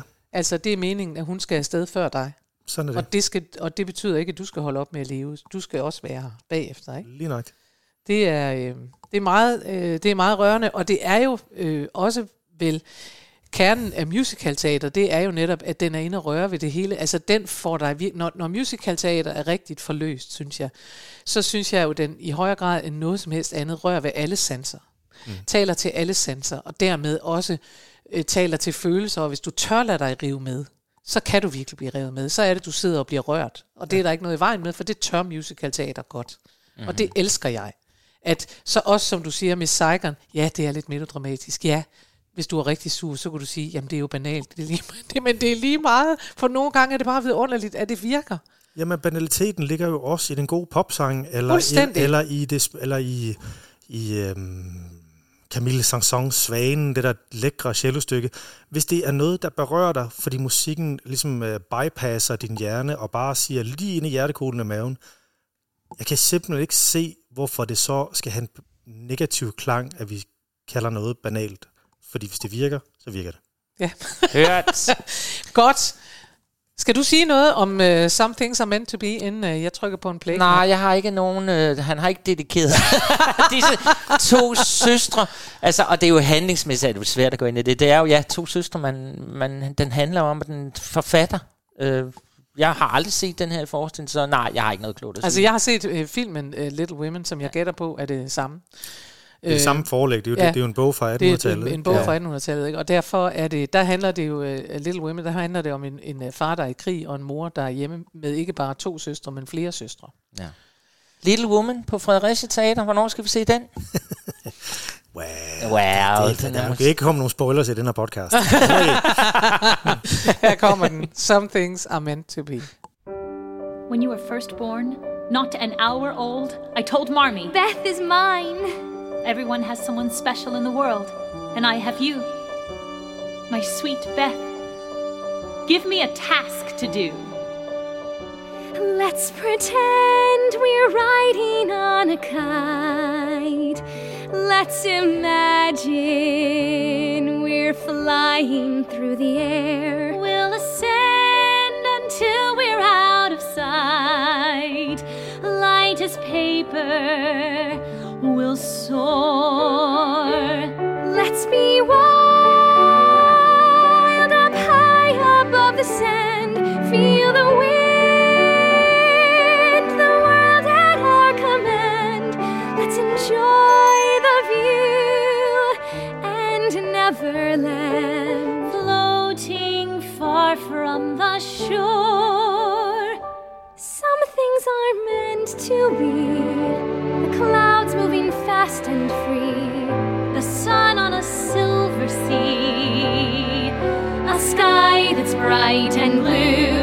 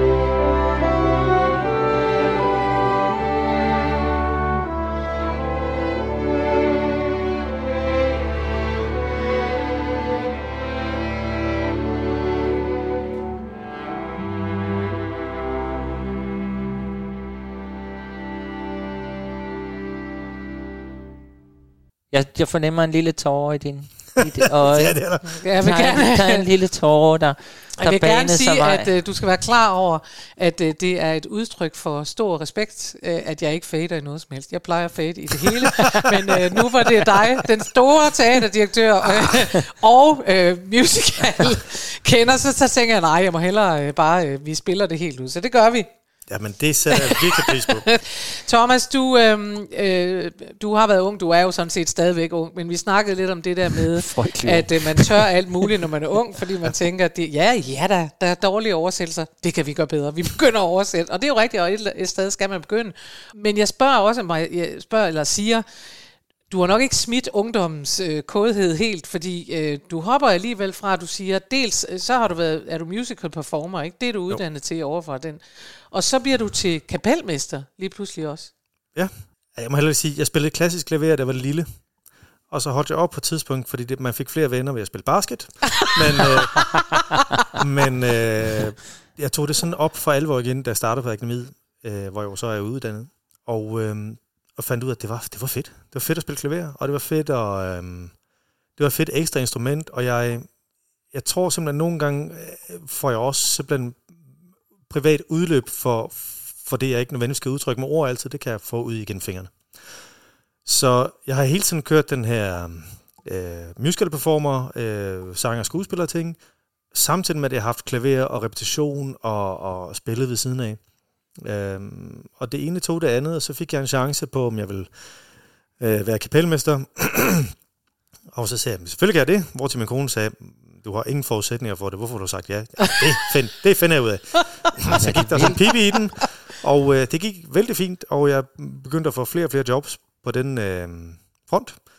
Øhm, så i lang tid kørte jeg sådan et, et, et parløb mellem de to der, og på et tidspunkt, øh, det var faktisk øh, den sidste sæson på scenen, jeg havde. Øh, der skete masser af personlige omstændigheder i, i, over en periode, øh, men hvor jeg så spillede Beauty and the Beast og Billy Elliot inde på det nye teater, Ja, yeah, sammen med Chris. ja. Ja, Øhm, det blev ligesom min svanesang på det tidspunkt øh, på scenen. Altså, jeg synger jo stadig, det, det er ikke det. Men så tænkte jeg, nu, nu øh, tager jeg lige en pause. Og det, det, der skete, det var, at så begyndte telefonen bare at ringe med endnu flere klaver og øh, kapelmesterjobs. ja. Så det tog fart, og øh, jeg har jo været så heldig at få lov til at være både pianist og kapelmester på store scener, og det gamle Fredericia Teater på Disney-forestillinger, men også sådan noget som øh, Malmø Opera, og øh, jeg har spillet op til auditions på Göteborgs Operan, og Og Heldemus Og, øh, Production. Men der, ja, der Heldemus- spillede du ikke, men Ja, der, der var blev- du, jamen, der blev jeg så du producent. Ja, du var, Det var så det jeg næste skridt, ikke? Altså, så, så gik jeg fra kapelmester over i producent, og så til sidst så endte jeg her som, som teaterdirektør. så blev du teaterdirektør. Lad, mig, lad os bare lige øh, tage fat i det. Altså, var det noget, du selv fandt på, at du tænkte, jeg søger det her job, eller er det sådan et job, hvor nogen ringer op og siger, vi synes, du skal søge det? Nej, jeg søgte selv. Jeg, øh, det var i det år, jeg blev 40. Og øh, jeg havde mange øh, kvaler og tanker om mit liv, og synes at jeg, jeg havde sådan en klassisk 40-årskrise, og tænkte, jeg har intet opnået med Nej. min karriere. Helt tydeligt. Øh, og øh, Dress circle. jeg, jeg kan ingenting, og, og jeg var sådan lidt træt af at hoppe fra, fra tue til tue. Og så, så kom den her stilling i, øh, igen. Øh, den havde været slået op før, hvor jeg, hvor jeg ikke havde søgt. Og så, så var der flere, der spurgte mig, om jeg ikke var interesseret. I starten sagde jeg, nej, det, det er jeg faktisk ikke. Men så, så er det ene tone, nej, måske er jeg alligevel interesseret. Hvor til min kone siger til mig, nu har jeg hørt dig brokke dig i et år over, at øh, du mangler mening i dit liv. Og det må du gerne blive ved med. Men hvis du ikke søger det her job, så skal du holde din kæft. God. Og øh, så tænkte jeg, god kone, du har. så må jeg hellere søge det job. Men er der så en fordeling i det job? Fordi en ting er, at du er jo mega kunstnerisk på alle planer, som vi har hørt om. Men der ligger jo også som direktør, så er der jo sådan noget kedeligt, noget som økonomi, fondsøgninger, alt det der. Jo, Hvor det- kendte du til det? Har du også gået på et lille kursus til, på det, eller hvad? Nej, men prøv lige at høre. Altså, jeg har altid haft den fundamentale opfattelse af, at jeg er ikke så glad for kassetænkning. øhm, igen det her kvæg, at jeg gik på akademiet, men jeg også spillede klaver, og jo fik altså, de fede gigs øh, med det, jeg kunne. Øh, Og der, der fik jeg nogle gange tudet ørerne fulde, at jeg nu skal jeg vælge det ene eller det andet, for jeg kan ikke være det hele, hvor til jeg må tænke, men jeg kan jo lide det hele. Ja. Og livet er jo sådan en underlig lang læringsproces. Øh, så når man så har øh, lavet flere ting, når man bliver ældre, synes jeg, man finder ud af, jamen prøv lige at høre, der er jo, der er jo tråde, når du så har stået på scenen, jamen det er aktiv kommunikation og relationsdannelse osv. Øhm, når du spiller klaver, jamen, så handler det om at løfte andre, og du skal være på musikkens vegne og kære om værket, og, og det ene tager det andet, både med kapelmesterdelen, men også producentdelen. Producentdelen hos Heldemus, der lærte jeg virkelig, Ja. virkelig meget. Øhm, det var virkelig learning by doing, og så hvis man nu tør ligesom kigge tilbage og sige, her faldt jeg på røven, og det her, det var sgu ikke så godt, og øh, det kan jeg godt gøre bedre, så er der jo plads til forbedring. Det kræver jo også, at man skuer indad og siger, hvad er det, jeg gør, der er godt, hvad er det, jeg gør, der ikke er så godt. Mm. Og øh, balancen ligger jo i, altså man, der er jo hele tiden, der sker jo noget på begge sider af det spænd der, og balancen handler jo i, at man forhåbentlig skal gøre flere gode ting, end, end, end de fuck-ups, man så gør. Undskyld, Ja, nej, nej, men, du t- men, men man kan jo også se, at du, at du gør noget ved det. Nu var jeg, har jeg jo været inde, og vi, vi har grinet lidt af det, mens øh, mikrofonerne har været slukket. Jeg var inde og kigge på din LinkedIn.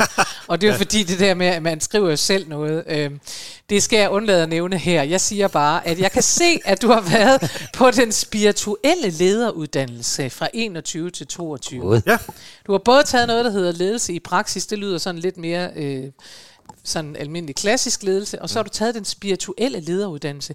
Og det vil jeg bare gerne øh, helt øh, vide, hvorfor valgte du det?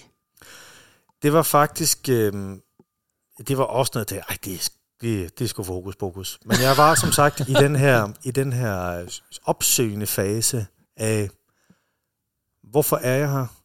Jeg blev ved med at få fede jobs, men jeg føler mig, øh, det er som om jeg har fornemmelse, at jeg ikke er det rigtige sted.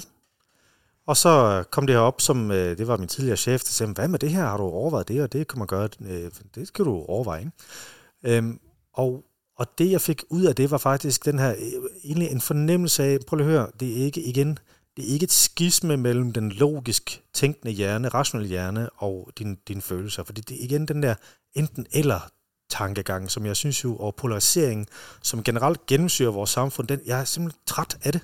Vi bliver nødt til at tænke på en mere, en mere holistisk tilgang over tingene, og hvordan, hvordan det hele hænger sammen. Øh, og, øh, og, og øh, det, jeg begyndte at gøre, det er mm, simpelthen at meditere, eller i hvert fald tage tid til refleksion selv øh, over, igen, min egen eksistens. Hvad er det, vi gør, der er rigtigt og forkert, øh, i, i, øh, set i forskellige øh, kontekst. Øhm, men også ligesom have en tanke af, der er, der må være en, en større mening med, at vi stadig er her. Altså, jeg synes, jeg har haft øh, mange perioder i mit liv, hvor jeg tænkte, nu er det sort, og nu er jeg helt nede. Og det tror jeg, de fleste kan genkende, at man, man kommer ind i de her livskriser af den ene eller anden art. Ikke? Og fælles for dem, i hvert fald i mit perspektiv, det er, man kommer jo ud på den anden side, hvis man tør. Og nogle gange handler det om at sætte den ene fod foran den anden. Og nogle gange handler det om at, og, øh, og, øh, aktivt sige, at jeg pejler efter det mærke. Men, men essensen er bare, hvis, man tør gå videre, så er der jo et, som min søn har vil kalde det, next level. øhm, og det tror jeg også kommer ud af den her, den her uddannelse. Og det var, skal jeg indrømme, det var svært for mig, og i starten tænkte det er, det virker virkelig hokus pokus på mig. Men det, jeg fik ud af det, var faktisk egentlig en større, øh, apropos sangen, vi hørte før, en større accept af tingenes tilstand, og på at måske tænke og have et mindset og, og, og flytte sine ting og sige, hvordan, hvor meget er, ej, lad mig sige det på den her måde, jeg oplever livet som en lang række af begivenheder, som ikke har en graduering. Det vil sige, at de er ikke gode, og de er ikke onde. Det er noget, der sker. Og det, der definerer som mennesker, det er, hvordan håndterer jeg det efterfølgende. Går jeg i et offer-mode, eller går jeg i fixer-mode, eller går jeg i lytter-mode, eller hvad, hvad man nu vælger at kalde det. Men, men det, der defineres, er jo netop, det er alt det, livet kaster efter os. Hvordan former det os som mennesker? Og det er et aktivt valg. Det tror jeg bestemt det er. Det tror jeg også. Halleluja, siger Jeg jeg er bare. bare... Øh, jamen, jeg er som helt fører os videre til gospel. Men det, det fører os faktisk videre til Ja, gospel, fordi halleluja. man kan sige, den fører os videre til det øh, sidste nummer, du har valgt, som hedder A Beautiful City Ja. fra gospel. Så Og- fortæl os lige, hvorfor har du valgt A Beautiful City? Jamen, det her det er en, øh, den er med i en øh, godspil, som sagt. En forestilling fra 70'erne, tror jeg, den er skrevet i. Ja. Øhm, og den var jeg kapelmester på på Malmö Opera i en virkelig smuk produktion med nogle fremragende mennesker. Og, og det, der er fedt med godspil, det er, det er sådan et ensemblestykke, så den er, den er svær at forløse som kunstnerisk værk. Men det er super fed musik, og lige nok til det her nummer, øh, det er også sådan en føle-føler. Men det der, det, essensen af det her nummer, jeg, som, som jeg oplevede og tog det med, det er det her med, at vi ovenpå, ovenpå asken af noget, om det er så en livskrise, eller at det er en teaterkonkurs, eller det er et forlist forhold, eller hvad filen det nu er, ovenpå asken, eller ude af asken, så, så, så kan man skabe noget nyt. Jeg, øh, eller, eller, eller lidt mere sådan øh, øh, øh, provincielt sagt måske, ud af lort kan der også spire. Ja, og det gøder jo lort. Og altså, de er jo bare gødning, Ja, men er man skal ture gå videre, ikke? Jo. Øhm, og, det, og det er bare et super smukt nummer. Og den her udgave, som jeg har bedt jer spille med Hunter Parrish, Mhm. den, den synes jeg på en måde, den forbinder både det her gamle 70'er noget, men i, i et super simplistisk arrangement, som egentlig er ret sådan retvisende for lyden af musical øh, nullerne frem, hvor Jason Robert Brown og de andre blev fremherskende. Den her åbne fireklakken og åbne femklakken. Altså det, det, der, der er den her lidt... Øh, at man går væk fra den her tunge, fede musical-lyd, og man kan godt finde nogle store følelser i noget, der er, der er simplistisk, og det er og minimalistisk, og det, det, er- det er også sådan noget, jeg virkelig mm, holder af. Og jeg skal også sige, jeg er ked af, at der ikke var fem sange, for så havde det været noget fra The Great American Songbook, som jeg ja. elsker. Men, øh, men nu, tænkte, nu havde vi jo Charles Tante med, så tænkte jeg, så må jeg, så må jeg, så må jeg, så må jeg tage de mo- moderne briller Det er på. også godt. Det er meget skægt med det her Beautiful City, fordi den startede jo, det ved du sikkert, den startede jo som et optempo-nummer. Mm. Mm. Altså, den blev lavet til filmen, den var ikke med i den første udgave, som vist nok blev lavet i 1970, men så blev der lavet en film ret hurtigt efter. Mm. Og der er det sådan et, We the beautiful city, og de render rundt i sådan noget hippietøj og sådan noget. Og så finder man så ud af, dels er der jo det der med, det fortalte du om ham der, den der opstandelse, der var i forbindelse med Nick Run, Ronnie, hvad eller en, Rodney. Rodney, Ja, ja. er Der blev den brugt, der er vi så kommet langt Men det er 93, 93, ikke? ikke? Ja. Men den har taget en drejning, den sang, til at blive en utrolig inderlig sang. Det var den faktisk ikke som fra øh, komponistens side fra start. Der var det bare et happy-go-lucky nummer. Men du kan sige, at lige netop fordi den blev øh, brugt efter de der optøjer, det er jo i virkeligheden essensen af at sige, ja. Oven på asken er noget. Ja. Oven på noget forfærdeligt, oven på nogle raceoptøjer, oven på et eller andet, mm. der kommer. Jamen, den er og- City. og kæmpe. Noget. Og frem for alt, hvis vi nu går i sådan et øh, mikrometalag, mm. teater er jo, er jo øh, en kollektiv arbejdsform. Vi skaber noget, som dybest set er umuligt. Vi skaber noget ud af ingenting, men vi kan ikke gøre det ene og alene. Vi kan gøre det sammen. Og det er musical endnu højere en eksponent for, for der har du både et orkester og en teknik og øh, skuespillere og, og publikum. Alt skal gå op i en højere enhed. Og Det er også derfor, det, er- det kan godt være, at jeg, ligesom, at, at jeg, at jeg er øh, teaterdirektør, men, men der er jo ingen leder, der er stærkere end sit team, og det er jo præcis det, der sker, når man producerer noget så komplekst, som en musical er, men hvor slutproduktet virker så utrolig nemt. Og det er jo det, der, der, der snyder, men det er også det, vi, vi på den måde skal gøre, at vi som publikum oplever noget, der er øh, utrolig let og øh, øh, berigende på, på alle punkter. Men for at nå derhen, så kræver det samarbejde, og det kræver, at vi gør os umage. Og der tænker jeg igen, at Beautiful City, den, den, den står som det her, netop fordi Godspell også er det her kollektive værk, øhm, som et billede på, det vi skaber sammen, det bliver større end individet. Jeg tror ikke, vi kan få en flottere overgang til nummeret Beautiful City, så den spiller vi bare nu. Og så taler vi lige til slut med dig bagefter igen.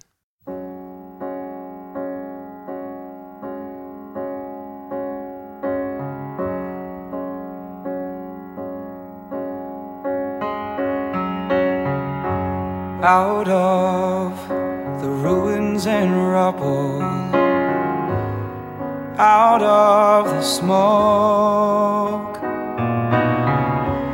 out of our night of struggle, can we see a ray of hope?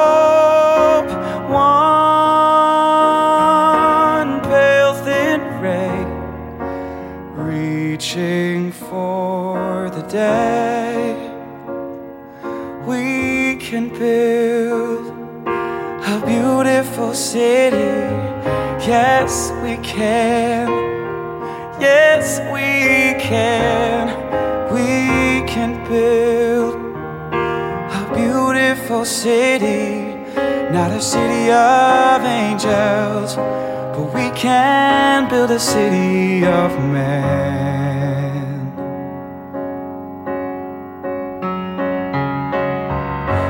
We may not reach the ending, but we can start slowly but truly mending brick by brick heart by heart.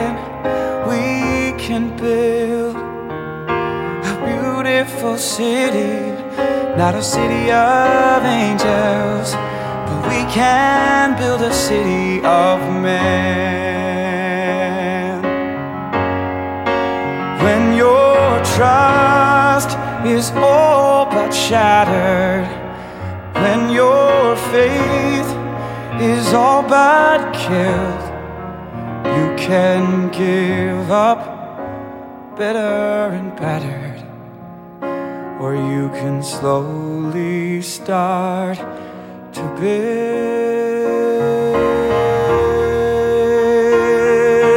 a beautiful city.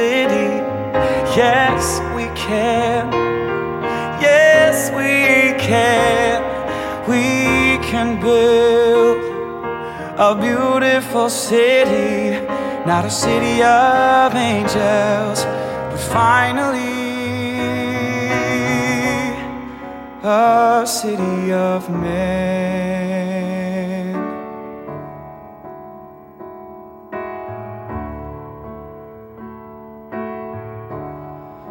A city of men.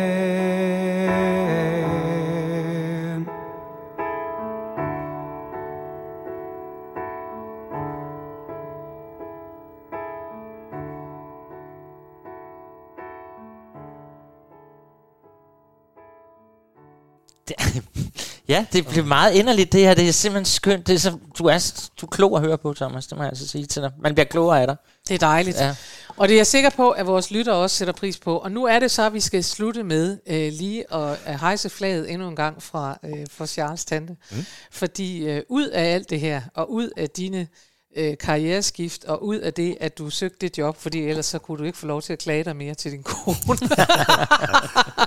så er der jo kommet, så er der jo kommet ikke bare en øh, ny direktør på Fredericia Teater, men der er også kommet øh, det her og den her succes med Charles Tante. Jeg tør godt at sige, at, øh, at, øh, at det er en succes.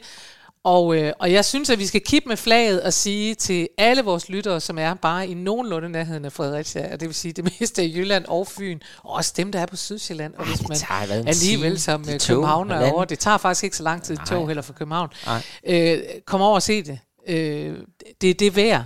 Og da vi jo nu ved, at det ikke er sikkert, at man kan finde den på CD bagefter, og det er jo slet ikke i Dress Circle, som ikke findes længere, så synes vi, at man skal over og opleve det live, og det vil vi gerne øh, ja, kigge med fladet for at sige, se og komme afsted over og se det, fordi det er, det er virkelig noget værd. Og det er jo et stykke dansk musical-historie. Det er det. Så i stedet for om, om 10 år sidde og sige, ja, det var dengang, de lavede den, så kan man, kan man, har man nu chancen for at blive en af dem, der siger, jeg sad der. Ja. Far og jeg var inde. Så det øh, vil vi gerne kigge med fladet, og så vil vi i øvrigt sige, tusind tak, fordi du gad at komme herover til os og være med i vores øh, podcast. Det har virkelig været øh, meget, meget både underholdende og berigende at øh, tale med dig. Ja, det er mig, der siger og tak. det håber vi, at det er noget ud til vores øh, lyttere. Det tror vi Det på. har været kæmpe at have dig her. Yes. Øhm, men den spiller til den 8. Øh, oktober. spiller til den 8. oktober. oktober, så det er jo ikke så langt et forløb, det, men øh, Man skal, det er bare at komme stige afsted. Det er med at komme afsted. 14 virkelig- dage. I kan godt finde en aften Ja. ja. i løbet af de næste 14 og dage. der er god er musik, virkelig- og I griner, og I danser, og det er for øvrigt Ja. en utrolig smuk scenografi også. Og så vil jeg bare sige, skal at man kan sige. også, for vi sad nemlig, hvor der var nogen, der havde nogle øh, børn med, Ja. så man kan også roligt tage sin familie med. Jeg vil sige, at helt små, men det er bare fordi, jeg synes, at de kommer til at kede sig i teateret, uanset hvad. Mm. Men øh, hvis de er sådan noget lidt øh, 10-11 år-agtige, så bare afsted med dem, for de forstår det også, og de vil også synes, det er sjovt, og Ja. de vil sikkert sidde som du, da øh, hun havde Charles tante, som jo er klædt ud, en mand, der er klædt ud som dame, skal vi sige, havde igen. tabt sin paryk, Ja. og de løb rundt nede på scenen og spillede, at de ikke kunne få øje på den.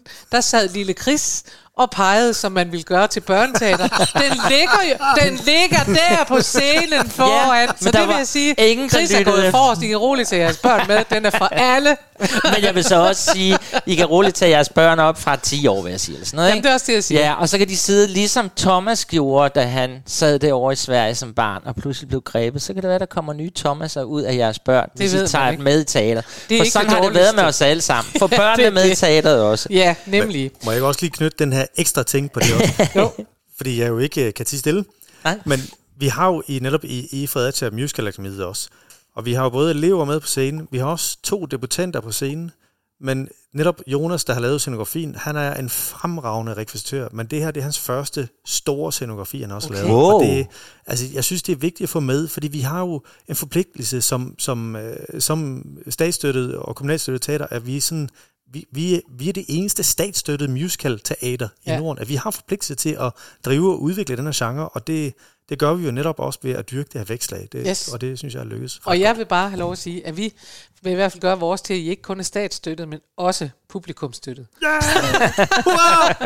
Disse var ordene. Ja. Tusind tak for nu, tak for i dag, tak for denne uge. Vi håber, at Lige vores præcis. øh, vidunderlige lytter bare over med, at vi ikke holdt, hvad vi lovede. Vi Men kysser vi næste kysser gang. næste gang. Det lover vi. Det er godt. Tak for i dag. Tak for i dag. For vi er venner Og synker din båd Så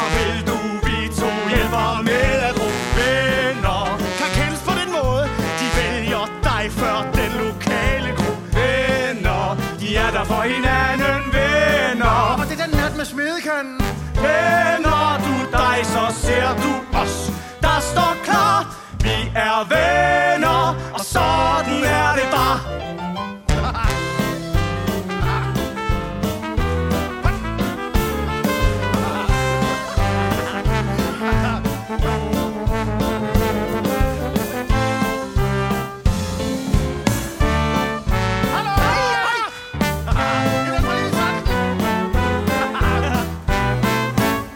For vi er venner,